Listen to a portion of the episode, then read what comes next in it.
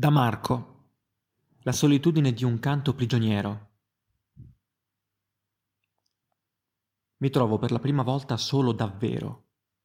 Sono solo, in casa.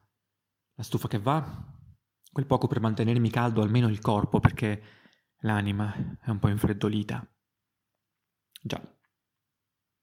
Sono un musicista, una persona social, ma sociale bisognosa di contatti, di sguardi, di scambio vero, di abbracci e di baci. Il mio sax mi osserva mentre scrivo tutto questo, ma sono solo, chiuso nel mio eremo su tre piani che oggi faccio fatica a vivere a piano terra. Sento il silenzio entrare dagli infissi un po' logori, il profumo della primavera, lo sbattere d'ali degli uccelli. Fino a poco fa non sentivo nemmeno il loro canto. Che strano. Silenzio, strade vuote. Poche e rade voci che subito attirano la mia attenzione. Che cosa sta accadendo?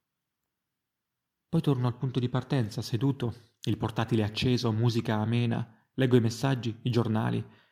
Poi le sirene di un'ambulanza mi destano e penso a chi stavolta sarà toccato.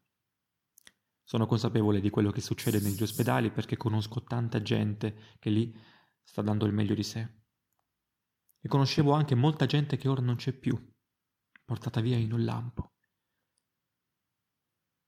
Io resto qui, solo, trincerato dietro le sbarre come un canarino senza voce, consapevole però che quando mi apriranno la gabbia potrei non avere la forza di sopravvivere e caracollare disordinatamente verso la fine. Solo, ma il silenzio è solo intorno, perché dentro è un concerto di Wagner con l'orchestra al gran completo, la potenza dei fiati che dirompe verso l'esterno, ma non c'è nessuno che può condividere con me quest'onda. C'è l'altra di onda, malefica, selettiva ma non troppo. Colpisce a caso e colpisce cattiva. Mille domande senza risposta mentre la stufa accenna a spegnersi ed io voglio quel minimo di calore perlomeno sulla mia pelle per poter uscire da questa gabbia e cercare di stare sulle mie gambe da solo, per poter riassaporare la vita che conoscevo prima, anche se sarà tutto diverso, lo so.